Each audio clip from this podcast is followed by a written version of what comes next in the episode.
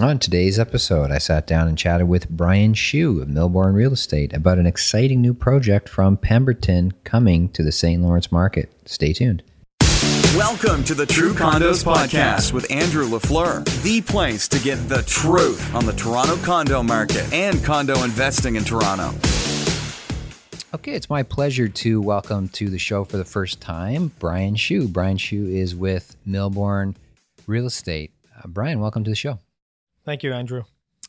Um, Brian, I know we've worked together for many years and uh, just looking forward to chatting with you today. Of course, we want to talk about time and space condominiums uh, by Pemberton, which I know you've been working very hard on. Uh, excited to to hear about that. But first, before we get into that, let's um, maybe you could just tell us a little bit about your background. How did you get started in real estate, um, and how did you end up uh, where you are now? Okay, well, you know, so uh, I grew up in a real estate family, and so ever since I was young, like we, I mean, both my parents are realtors, so we used to really work. They used to farm the Chinatown area, and they they they actually still do. So uh, when we used to go to New York City, you know, most people go go look at the Empire State Building, and you know, go look at you know different tourist attractions. When me and my family would be going to open houses in New York City, which is ironic, but you know that's what we did when we were kids. And as we grew up, um, as the condo market was booming, the first really big condo, uh, pre-construction condo market was done through City Place. So back then, I used to be lining up. I used to be the guys lining up Right. for people right. for one bloor, you know, city place, multiple phases, and uh, and then eventually I started working as an assistant, uh, and then I got into the you know the uh, pre-construction side, working for Hunter Milborne, and um, turned into a sales. Eventually got into management, and uh, now I'm here. That's great. Yeah, and you've, um, I mean, you know, you're relatively uh, young guy, if I might say, in terms of uh, the industry as a whole. But you've probably got more experience than you know people who are twice your age because you've been, uh, you literally, like you said, grew up in the business, and your mom is a, your parents are very well known in the in the community and in the real estate industry.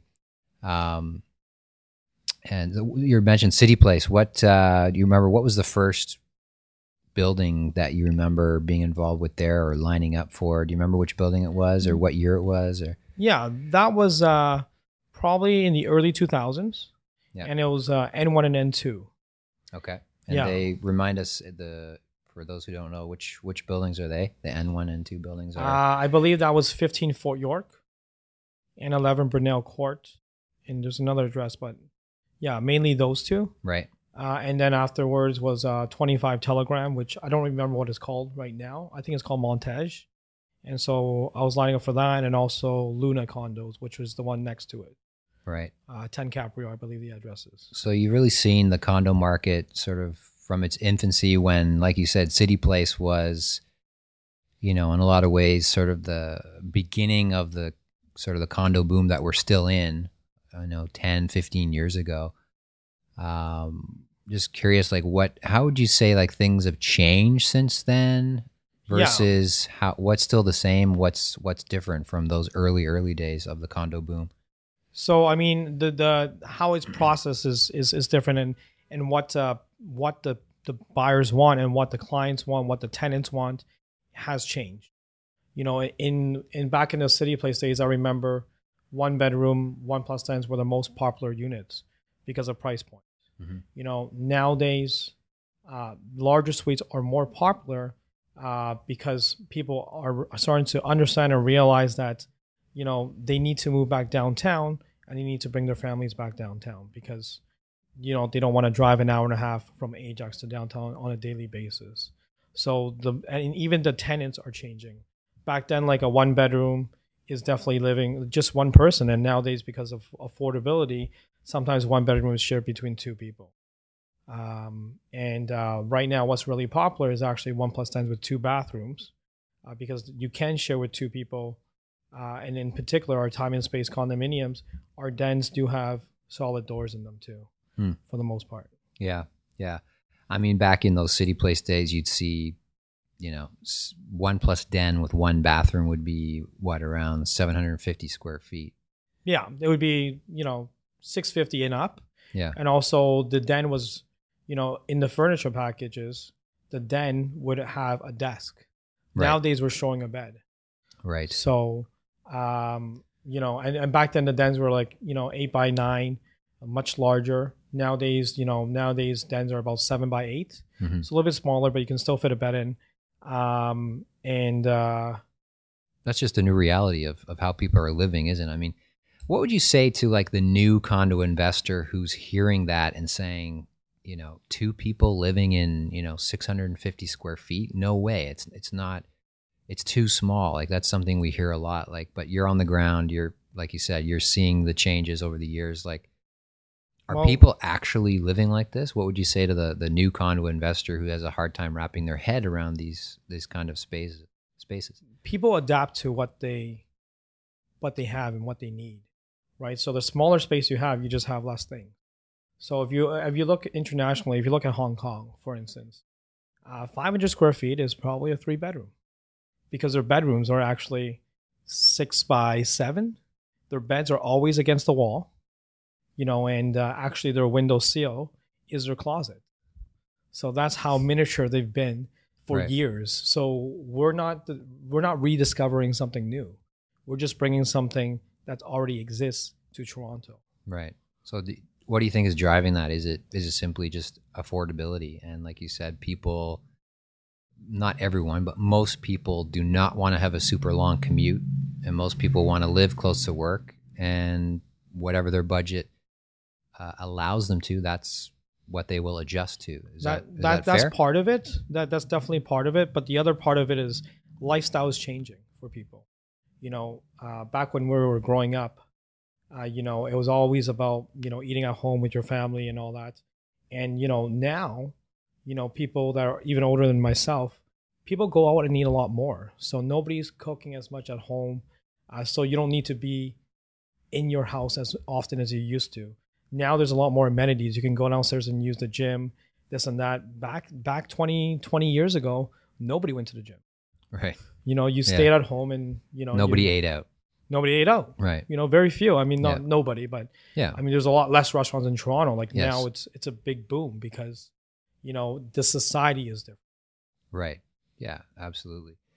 Um, curious. I know you, you and your family have been investing in condos as well for, you know, for at least as long as we've been talking, maybe longer. I don't know, but, um, what, uh, like what, what tips would you have again for the new condo investor? Like, what are the top tips that you give to new condo investors from your experience? Because I'm sure you've had some, some big wins, and you know, over the years, maybe you've had some not so big wins. Like, what, what do you look for when you're looking to invest in a condo? Well, one thing I don't look at is price per square foot because it really does not matter. Uh, in the resale market or what we call the end user market, they don't look at that. All they Hmm. look at is when they go in, how does it feel? Do I like it or do I not? So I would, you know, buy something where, you know, not only do you look at the plan and the plan looks good, but at the same time, what is a feeling that you're going to get when you walk into this place four years later? Yeah, that's a, that's that's awesome. Um, that's something I talk about a lot as well. Is just, and that's something you, if you're new, especially to investing, it's very hard to get a sense of just looking at a floor plan, isn't it? You really have to have experience in the market, and and you have to have been in physically been in a lot of condos, and and uh, and so obviously that's where relying on, you know, people who've got that experience really comes in for the new investor, isn't it? Yeah, like like just because the uh, the layout looks square doesn't mean that it's the best layout. Right. You know, you got to just look because the, the price per square foot is low doesn't mean it's a good buy. correct. You know, so you have to look at the feeling of when you go in. Also, keep in mind of your own personal strategy, right? It's not always, you know, you have to look at the time frame of your investment. Is it five years? Is it ten years? Is it 10, 20 years? So it changes. I mean, Mhm. if you're looking for a long term hold, Yeah. you know, it's okay not to have a great view because you're going to be looking at a long term rental and your performance is better, Right. right? So, versus if you want like something, a, a quick flip, a quick sell, then you would look for something with a, a better view, right? Just because, you know, somebody can see it, they feel it, they like it a little bit more. and uh, you'll probably your perf- your rental performance is not as strong, but it's uh, it's an easier exit. Hmm. That's a good point. So, in terms of your preference, do you, for your own investment and your family's investments, do you tend to go for like the lower floor stuff uh, that's cheaper, that's going to give you better cash flow return on investment, or do you tend to go for the higher floor, better view, more premium type uh, units that are are going to give you that appreciation and, and ability to flip quicker? Uh, well, in the market today, I would you know find specific projects and really take whatever I can get Right. at this time, right? But uh, because the market is is so hot you mean and it's it's just it's, Yeah. it's so competitive to get anything in today's market Correct. So I would really go with anything I can get in today's market. But if if I had a choice, right then again it goes back to the question of how long I'm holding it for. right Right. So, you know, like uh like the high floors are great uh because you get views and all that, but you're also paying a premium for it. So it depends on again it depends on your like what you're looking for uh, for your investment. If it's a long-term hold, then I would go with a low floor. Mhm. If it's a if it's a if you want an easier exit strategy, I would go with a high floor. you mentioned uh, price per square foot as, as one of the mistakes that a lot of first time investors fall into the trap of uh, just looking at price per square foot as the determination of whether to buy or not. Um, are there any other mistakes that you see a lot of first timers making in the market, or is, is there something else that you think of um, in terms of this is what you should not do when you're investing? uh, looking for deals at five and ten percent down. Hmm. You know, because whenever you look for deals at five for, or ten percent down, uh, usually construction has already started. Right. So your time frame of you know, let's say four years, has all of a sudden cut down to two. Right. So with two years, uh, and you only put five percent down, you still have to put in the other fifteen percent on closing within two years. Which so is coming up fast. coming up fast, right? And two years is really not a long enough time for a real estate investment to grow. Mhm. You know, so um, if you're looking for a quick flip. Correct, Yeah. if yeah, for long term, it's it's very good to put five to ten percent Mhm. down. But if you're looking for a quick flip, uh, definitely it's a better. Right. Yeah, it's certainly a lot of investors will say, you know, find me something with 5% down. Well, first of all, they're extremely hard to find. But second of all, like you said, they're usually when the building is already well under construction, it's almost completed. So you don't have that uh, luxury of time to, to see your investment appreciate. Um, the market's hot. It's crazy hot right now. What what has surprised you most about the market say in the last you know over the last year over the last few months what's what's been the biggest surprise for you about this market we're in right now Uh, the biggest surprise is probably for me, uh, not only the the prices going up in resale and pre-construction, uh, but also the rental rates are continuing to grow. So usually, you know, in a typical market, you know, there's always a balance. I always say, right? Like I'm a Star Wars fan, so I like the Force, okay right? So there's always Nice. a balance, right? So yeah if you know, I always tell people uh, if the market ever goes down, then the rental rates go up because there's less buyers and more renters and right vice versa. But now they're both going up at the same time. And the only theory for that is because Toronto's growing as a city. You know, so we, you know, we have about 150,000 people coming into the city every year, and that's only from immigrants. That's not including people coming from Waterloo, London, North Bay, and and, and their kids all coming into the city. Mhm. So in so in my experience, like as long as the Toronto population continues to grow, your real estate investment is very very strong in Toronto. yeah absolutely it's it's it has been unusual like you said that uh the rental rates and the resale the, the prices have been going up both sort of together over the past year whereas like you said usually it's an inverse relationship. Like if, if the mark if the resales are doing really really well rental prices tend to flatten out as, as more people stop renting and start buying and vice versa. But now both of them are just you know going up by double digits at the moment um, great if you're an investor uh, it's very hard if you're new and trying to get into the market that's for sure um, where do you see the market going sort of for the rest of 2017? Like, can this continue, or are we? Uh, is it just gone too high, too much, and it's it's bound to slow down, or will this continue, or where do you see things going? Uh, I, I, I see it continuing to grow because the demand is just there.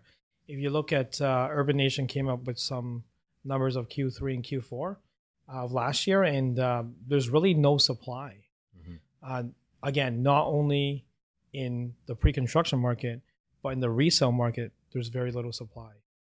You know, uh, anything that comes out is going over asking in condos, which is unheard of for a few years now. Mhm. So, and uh, actually, what you should look at in the marketplace is you will notice that things between 600,000 and 800,000 is very rare.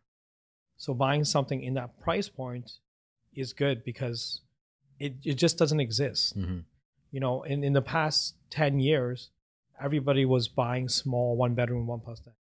So, the trend going bigger now eh, is, is not only real in the pre construction market, but it's real in the resale market.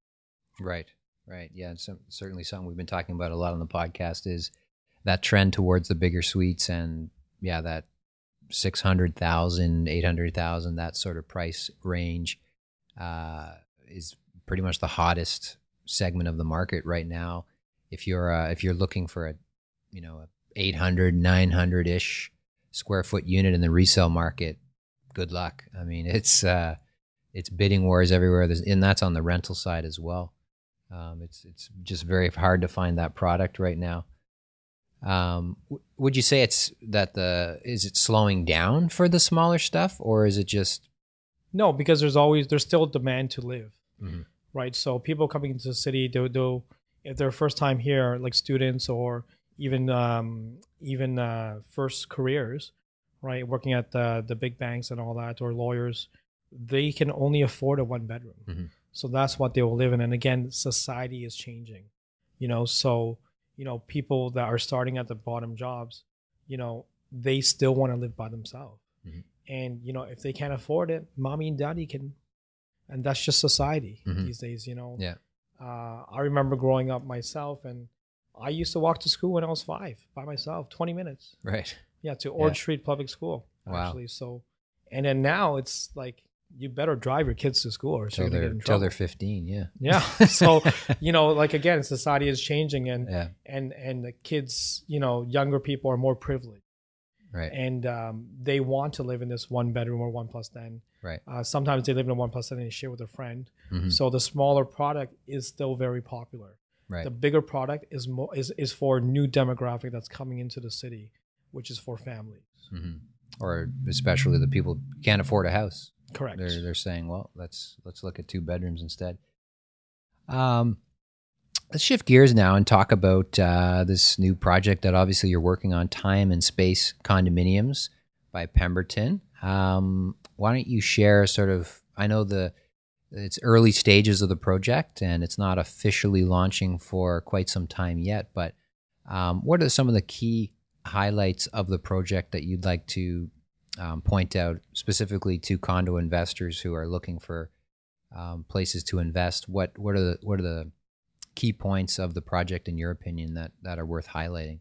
Okay. Well, first of all, this this project is is fully approved, so uh, that's a very important thing to me, at least. And why is that? Maybe ex- I know what you mean, but maybe explain for the the newbie. Project is fully approved, and that's important. What do you mean by that exactly? like uh, there's you know uh, the, the bylaws in in ontario um, allows developers to sell before fully approved before being fully approved Right. whether it's a design or you know unit counts or multiple things like this the the the legislation allows it so there's been times when buildings are you know as a as an investor you buy a unit Yep. next thing you know the builder comes back to you and says you know what um, you know we change the designs so do you want this new design at a discount price or increased price like depending on the situation right if it gets larger or smaller and then you know it's you It's riskier. it's riskier Mhm. yeah versus something that's fully approved you know you're going to get it Mhm. Right. you know so there's a little bit more confident in that Right. Yeah And my understanding is Pemberton's actually been working on the approvals and zoning for this site for quite a long time, haven't they? Yeah, uh, Pemberton only sells fully approved sites. And this is, but it's been uh, it's been a couple of years they've been going through the approvals process, so it's really really solid at this point, I guess you could say. And from the approval standpoint, the building's good to go, so that's always uh, reassuring for the investor. Um, what else? What are the what are the key points of the project? Well, um, as far as the amenities, we are one of the um, we are one of the only condominiums out there right now that we're going to be offering an outdoor swimming pool. So that's very rare in the market today, as you know. Most condominiums don't uh, have swimming pools Mhm. uh, because of maintenance fees costs. But uh, we have a master plan project of about 1,700 units, just shy of it. Wow. So because of the size of it, we're we're able to offer these great amenities. We actually have two exercise rooms, two yoga studios, two saunas, two you know Two of everything. two of everything really, two theaters, and Right. and we even have like a basketball court where you can use it for volleyball and badminton. Wow. Uh, so you can consider it full size. Kids play area. We're gonna have commercial on the ground floor. It's really really a master plan. I mean the lot is all the way from front to Esplanade and from Sherbourne to Princess. So it's an entire city block. Mhm. So I mean um, we are building a community in the St. Lawrence Market area. Right. It's really uh, it's a really unique project, like like you said, taking up an entire city blocks. Did you say seven, almost seventeen hundred units in total? Yes. So it's how many buildings really is it? It's not one building with seventeen hundred units, is it? It's uh, four buildings. Uh, the first launch will be the northeast, and the second launch will be northwest. Okay. And then we have the two south towers that are coming later on. Okay. And what other components? I understand there's uh, there's some park space as well Yep. planned. So on the south side, between the two uh, south towers, we're going to be building our own park. And then south of Esplanade is actually a park from Jarvis that goes all the way to Parliament. It's a strip of park. Right. Right. Yeah. and there's- then and then less than a five minute walk, you can walk um, to Sherbourne Commons, which is right by the water, and that's just around from Sugar Beach. So uh, within ten minutes, you do have a lot, a lot of park space. Mhm. What do you talk to us about the east side of downtown? So the project's out front in Sherbourne. I mean, uh, I know you've got a lot of experience in this neighborhood, having sold there. Uh, I think you, you've even lived in the area as well. Um, Yes. What What would you say about this area in terms of where it's come from and where it's going? Well, I mean, none of Toronto was really that popular back then. I mean, you can even look back at uh, King and Spadina 20 years ago. Yeah. I mean, you couldn't you couldn't wait for the streetcar there. Right. right? but look at it now.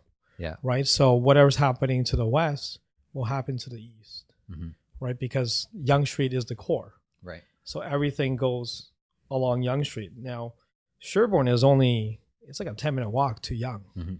Right? And uh, we're very very well priced compared to the west. The west, you know, ten minute walk is is Spadina, but you know, Spadina versus Sherbourne, it's probably a ten percent difference In prices. in prices. Right. So in that sense, you know, there's a lot more growth potential in the east side.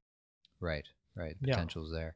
And uh, if in terms of a neighborhood to li- I think have you lived I think you have lived in the area as well. yeah, I actually Yeah. live there now. Oh, you're there now, yeah. So Yeah. just curious, like your personal take Mm. on living in the area, like what as a neighborhood. So what I is it? like about living there is um, it's a little bit more quieter than the west. Mhm. The west, uh, no offense to the west Westfield residents, it's uh, it's a little bit rowdier. There's a little bit more parties going on. Uh, there are more restaurants and bars and all that, uh, which is great for lifestyle at the same time. Yeah. Right. The east is a little bit more calm. Yeah. Um, in my building, the main demographic is usually from 30 to 45, uh, versus when I used to live in the west, it was more, it was much younger. When Right. I- we used to live in the west, it was more like most people were like 25 to 35, Right.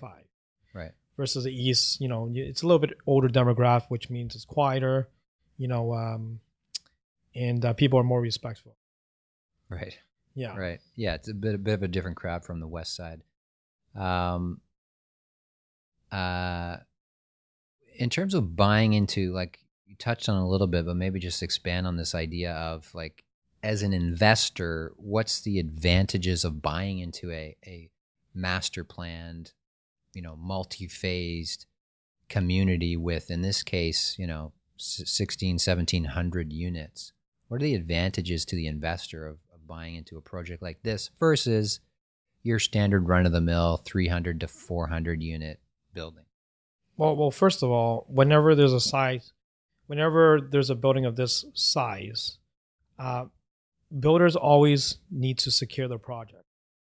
So the first thing they do is release, you know, the first portion of it at a very competitive price. Mhm. And and once they get to the sales target that they need to construct, then they start increasing pricing slowly, Mhm. uh, depending on the market, of course.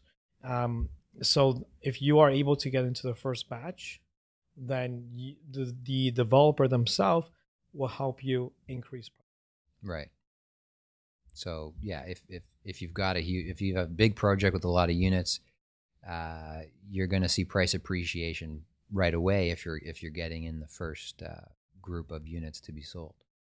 Hundred percent. Yeah, yeah. Yeah. So there's there's great opportunity there for the investor. But in terms of, uh, I guess amenities is the other big one you touched on as well. Having, you know, a lot of people are, are saying I don't want to buy in a building with a lot of amenities or, or swimming pool and stuff like this, but But your maintenance fees are are probably more much more affordable. It's less likely for it to increase. because Uh, there's so many units. It's the, the cost of Correct. maintaining a swimming pool and so on. uh, For a small building is huge, but for a big building like this is per unit is very small. Correct. Like for instance, like concierge service. It's very popular in the condominium world. People don't buy if there's no concierge a lot of times. So, but a 24 hour concierge is going to cost you, you know, 240 to 300,000. It's a standard fee. You know, you have the three full time concierge, part time pay. Uh, you have, you know, all this overtime pay, this and that. So the cost doesn't change. But if you have more people sharing the costs, obviously it's going to be less Per uh, unit. Per unit. Yeah. Yeah. So that is the advantage of living in a master plan community. And the, and and renters obviously love amenities, right? They they if you're a renter, if you're going to pay 2000 bucks a month, you'd rather have a lot of amenities than no amenities for most people. Correct. And also lifestyle is uh, important to to live in a bigger building. We, we we do have commercial on the ground floor too, so that is going to help the community grow um, more amenities. So uh, there's there's probably going to be a dental office and all that in the future. Uh, that's what Pemberton likes to do. Right. So you've Yeah. got. Uh, do you know approximately what the square footage of the uh, of the retail space is in the building? I I don't Any idea or how I- big it is? This, the scale of it? I, I don't really have the the size of it, but it's it's definitely over ten thousand square feet. Yeah. of retail. Right. Pretty significant. Um, what about Pemberton? What uh, what what do we need to know about Pemberton as a builder? Um, you talked about the fact that they the building's all zoned and approved, and and that's the type of builder they are. They're, they don't sell projects that are not approved yet. Um, what else should we know about Pemberton in, in terms of buying from them? So so they they um they have their own typical standards, right? Which is a little bit higher than uh, most other builders. I wouldn't say all, but you know, uh, they and they have their own personal, you know, thoughts of what should be in a home. So for instance, in your bedroom, they have they have a light fixture. I know it sounds weird that you know there may not be, but in a lot of condos, that's not standard Right. right? Uh, number two, uh, every single unit is actually nine feet high ceiling, smooth ceilings, uh, because they actually own the drywall company. Wow. You know, the, the company that is is is building is called Saddlebrook. They own that too, so everything is more or less done in house. right. So you can expect the quality control to be better. Uh, at the same time, I'm not sure if they'll allow it for this project, but they do have a decor home uh, that's up in Woodbridge somewhere, and uh, they do allow upgrades for certain projects. Mhm. So not all builders will allow this. Right. Yeah, but they're willing to work with people and really give them a home. And in terms of, I mean, probably a lot of people have heard of Pemberton and, and seen a lot of their projects, but for those who haven't, um, give us a sense of like, like the size of the, you know, the history and the size of the company. Like, Well, um, they are one of the biggest builders in Toronto. Mhm. Uh, they've probably been around for about 70 years. Around 70 family years. builders, multi generations. Correct. Yeah. Um, so yeah, they and they own quite a bit of land, and they, they have a lot of projects coming on. they own golf courses up in Woodbridge and all that. So They're not going anywhere. they're not going anywhere. They've I mean, been they- around forever, and they're gonna continue to be there long after uh, the purchase is made. If you're an investor, um, and obviously they built thousands and thousands of condos, which is huge because a lot of builders out there nowadays um, that you're buying from, they don't have that track record, and Well, I mean, what- another important thing in my eyes too is if you actually go to their older sites, things that are five years old, six years old, I still see the Pemberton truck there once in a while. So that means they're still servicing their older sites for whatever reason, um, even after the fact. right, right, So that is important to me too. Um, that's you know they're they're still servicing what they built. right. Service what they sell, absolutely, Correct. yeah. As opposed to sell it, finish it, get the heck out of there, move on to the next one, see ya, forget it, which is what a lot of smaller builders do because they just don't have the resources or you know the staff to to keep up with with things like that. Um, it's been great, Brian. Is there anything else uh, about yourself or about this project, Time and Space Condos, that I didn't ask you that I should have asked you? Um, no, I think uh, we we've touched base on most things that we needed to. I mean, the the location is, you know, front in Sherbourne. Um, I'm sure a lot of people know that's very close to St. Lawrence Market, which is uh, one of the historical markets in Toronto. It's the oldest one. Mhm. Um, we actually call it Old Toronto. Yeah. and it's a fantastic neighborhood. 15 minutes walking to the core, uh, and you know, looking forward to seeing uh, yourself, Andrew, and your clients uh, at our office. So Great. That's it. Awesome. I am looking forward to it very much as well. Um, Brian, thank you so much um, for your time today, and hopefully we'll have you again on the show, I'm sure, for other projects in the future. No problem. Thank you, sir. Thanks for listening to the True Condos podcast. Remember, your positive reviews make a big difference to the show. To learn more about condo investing, become a True Condos subscriber by visiting truecondos.com.